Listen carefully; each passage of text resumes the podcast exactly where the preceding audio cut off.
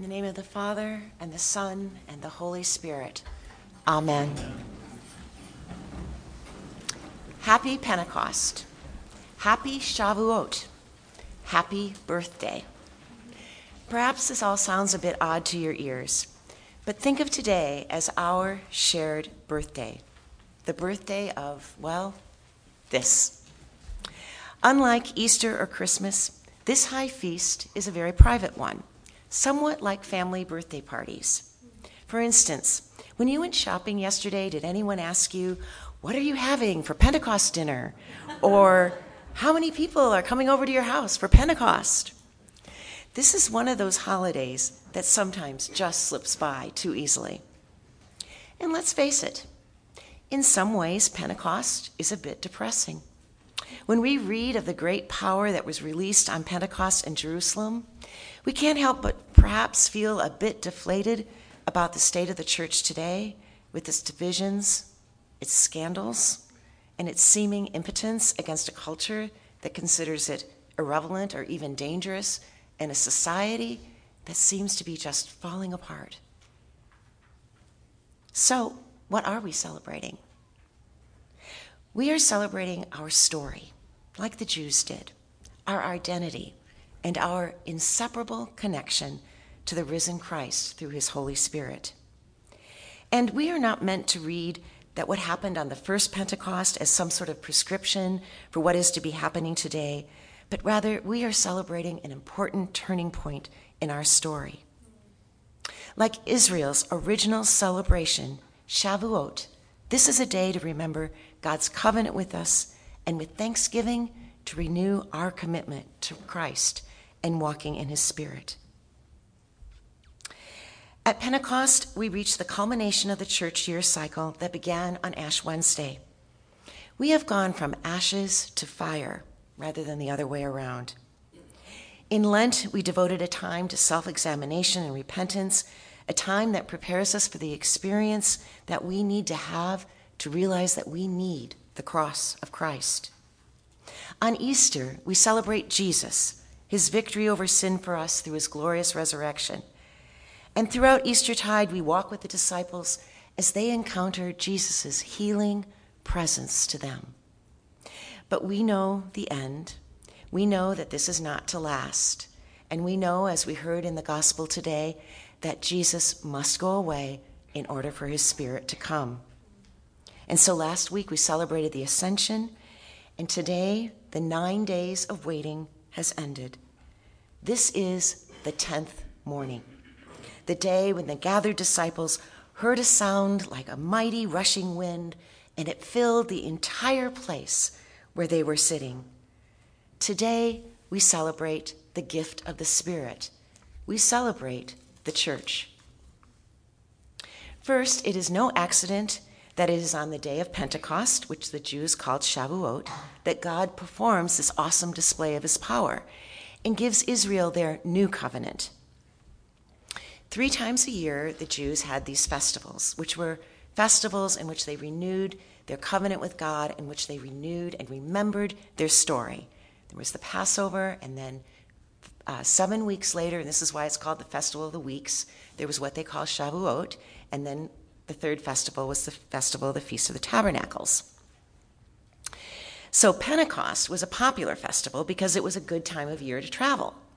So that we see on that morning that Jews were present from all over the diaspora, from Asia, Mesopotamia, and even Europe. There is a subtle subversiveness, I think, to the fact that the people who had been dispersed through their conquerors and their captivity and the loss of their land, that they still returned to Jerusalem from those far flung places to celebrate, ironically, the faithfulness of God. But by the Roman period, and this is significant to us, Pentecost became associated not only with the celebration of the first barley festival, but also with the celebration of the giving of the Torah at Mount Sinai. Even in our day, religiously observant Jews count the 49 days from Passover to the Jewish holiday, Shavuot, which began at sunset last night and will continue, and they will continue to celebrate this until tomorrow evening. I think, like Pentecost, this is a Jewish holiday that kind of slips by to the outer world. So let's listen to the record of the first celebration of the covenant that God gave to the Jews. Now, Mount Sinai was wrapped in smoke because the Lord had descended on it in fire. On Pentecost, then, we have the giving of the new covenant, which was promised in Jeremiah 31. The days are coming, declares the Lord, when I will make a new covenant with the house of Israel and with the house of Judah, and I will put my law in their minds and write it on their hearts. And I will be their God, and they will be my people. Thus, this prophecy is fulfilled the day of Pentecost, and the Torah is written on the hearts of God's faithful people through the indwelling of the Holy Spirit.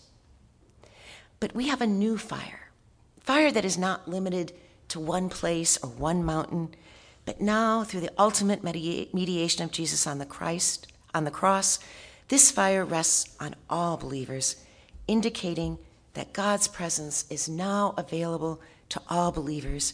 And this day, God's people are given a new identity. No longer is the identity of the circumcised, but through a new kind of circumcision, the circumcisions of the heart, the baptism of the Holy Spirit.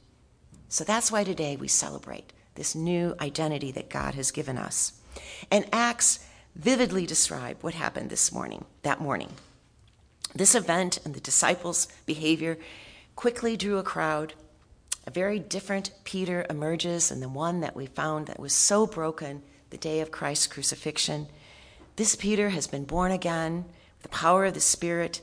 This Peter manifests a new spirit with boldness that is to characterize the early Christians' proclamation of Jesus. 3,000 repent and are baptized that day, and many, most likely, will return to those countries they came from to further witness to Jesus.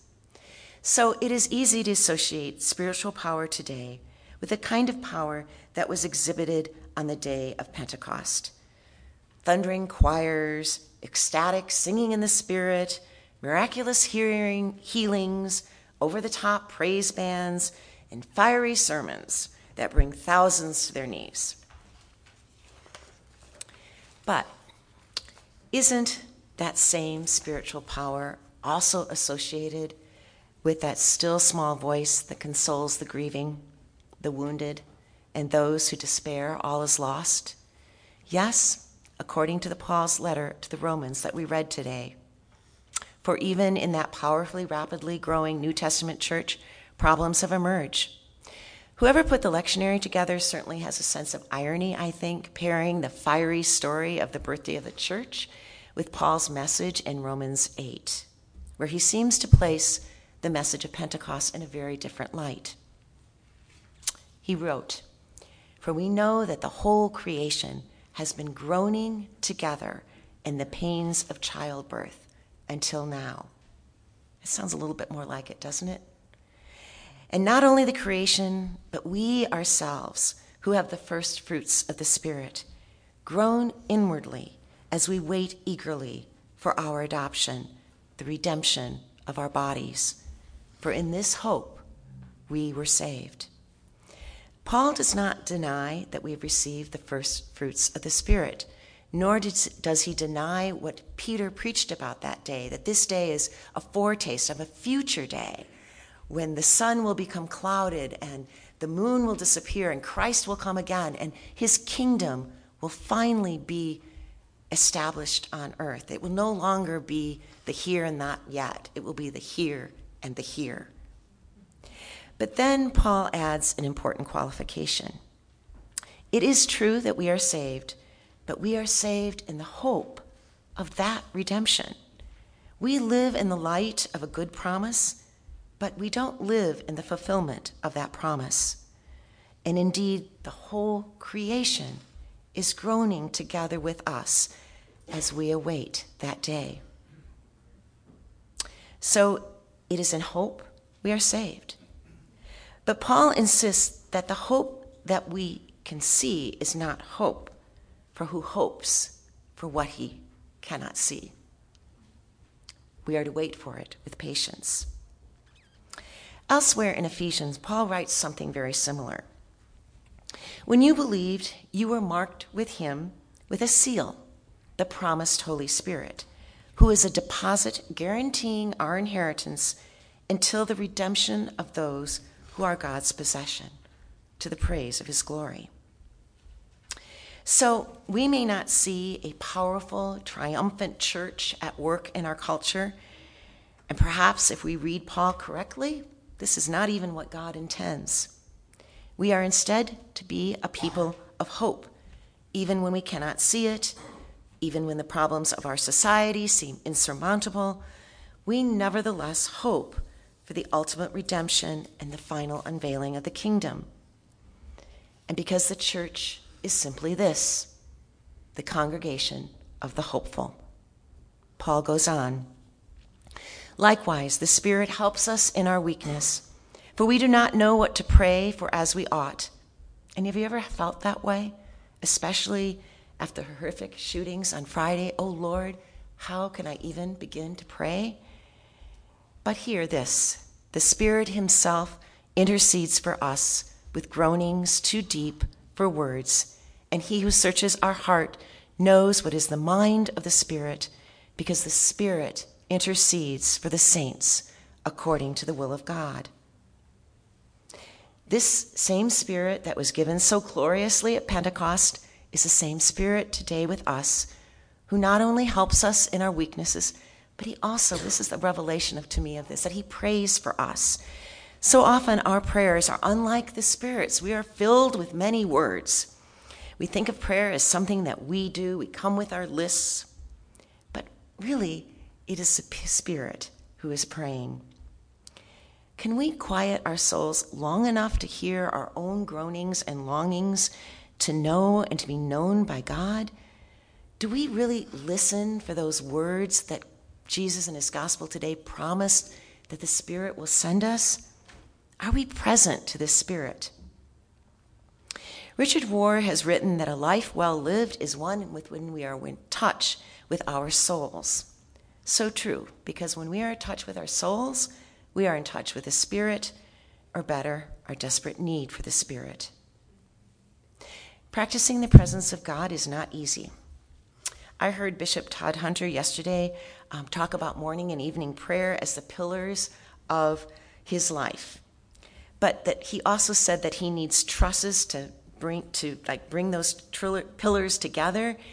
And he says that for him it is small enabling prayers that he uses throughout the day to do that.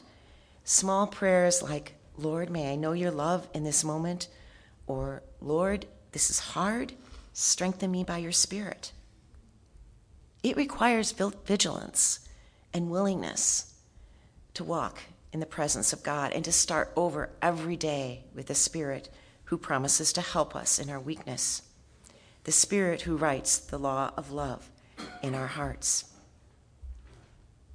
But today isn't just a celebration of me and Jesus. You might ask yourselves, why do we need a church if we have the Spirit? Eugene Peterson tells us Many Christians find that church is the most difficult aspect of being a Christian. And so then he goes on and talks about statistics about Christians that rarely go to church and who have been hurt by the church and harmed by the church. So he says, and I quote, So, why church? Because the Holy Spirit formed it to be the colony of heaven in the country of death. Church is an appointed gathering of named people in particular places who practice a life of resurrection. Unquote. So, why church? Because what was born on Pentecost was a fellowship. The fellowship sorry, of the Spirit. This Spirit, who is present in the soul of all who are reborn in Christ, is a shared spirit. This is actually the meaning of the word koinonia. We are all familiar with Paul's famous benediction May the grace of the Lord Jesus Christ and the love of God and the communion or the koinonia of the Holy Spirit, the fellowship of the Holy Spirit be with you all. This koinonia of the Holy, Holy Spirit is actually what constitutes the church, which makes us different from any other social organization on earth. So later in Acts, we see the events of Pentecost retold more preaching, more conversions, more miraculous manifestations of the Spirit, more healings. But the biggest miracle, I think, is described at the end of Acts 2. All who believed were together and had all things in common. Day by day, they spent much time together in the temple. They broke bread at home and they ate their food with glad and generous hearts, praising God and having the good will of all the people. People's lives were changing. This kind of peace and love and selflessness could only be the result of the Spirit's work among God's covenant people. So we too are called to be transformed by the Spirit and then give that transformed life to one another, to share our transformed lives with one another. And that's when the power of the Spirit of the Lord is released. In another passage in Ephesians, Paul adds, I pray that the eyes of your heart may be enlightened in order that you may know, again, this hope to which you have been called, the riches of his glorious inheritance in his people. When we come together, there is a powerful potential of spirit sharing. Because P- P- Paul adds that this power of the Holy Spirit is the same as the mighty strength that he exerted when he raised Christ from heaven. This is not something that we can realize, the sharing of the Spirit, except in embodied presence to each other. Pentecost was glorious because it was a demonstration or foretaste of that day that we are to hope for when Christ comes and his kingdom will be truly established on earth. So, remembering what happened on Pentecost and giving thanks for it gives us the hope that Paul spoke of. Retelling that story over and over feeds that hope. So let us keep this festival by recommitting our lives to listening and to sharing that spirit deep within us who wants to help us in our weakness. That spirit who is the lover of our souls, who will forever remain in our presence and compels us to love one another. First Paul is also wrote in Hebrews, and this is how I want to end. You have not come to a Mount Sinai, a mountain that is burning with fire or darkness or gloom. But we have come to Mount Zion, the city of the living God. We have come where thousands of angels come together for joyful assembly. So let us come today to that altar and celebrate the Spirit that God gives us, even as we partake of wine and bread. Amen.